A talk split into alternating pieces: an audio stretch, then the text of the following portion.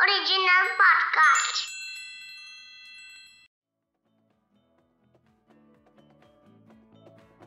Welcome आप सुन रहे हैं अ न्यूज़ डे पॉडकास्ट और आप जो हैं डॉक्टर स्ट्रेंज को जानते होंगे जी हाँ बेनेडिक कम्बरबैच हॉलीवुड के बहुत ही जाने माने एक्टर हैं और इन्होंने काफ़ी सारी मूवीज़ से लेकर टीवी सीरीज़ तक की हैं, जैसे कि शैलक होम्स और उसके अलावा अगर मूवीज़ की बात की जाए तो डॉक्टर स्ट्रेंज को तो आप जानते ही हैं, उसके अलावा वो मार्वल कॉमिक्स की इन्फिनिटी वॉर एंड गेम और स्पाइडरमैन के भी बेहद ही खास हिस्सा रहे हैं।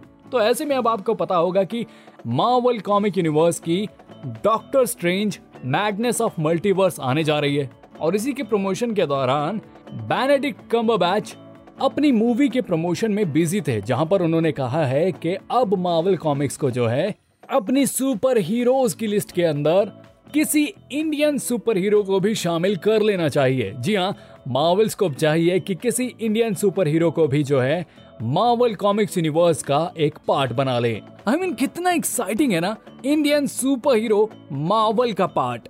जी हाँ हमारे डॉक्टर स्ट्रेंज ए के ए बेनेडिक्ट कम्बरबैच ने जो है इसकी सिफारिश की है कि किसी भी इंडियन सुपर हीरो को जो है अब मार्वल कॉमिक्स का हिस्सा बनाया जा सकता है।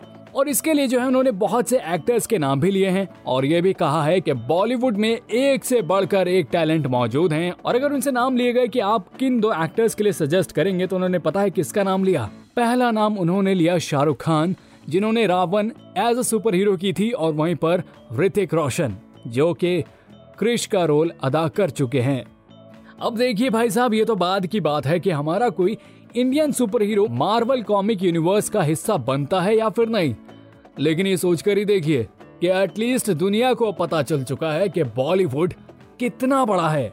और शाहरुख खान को तो सारी दुनिया जानती है।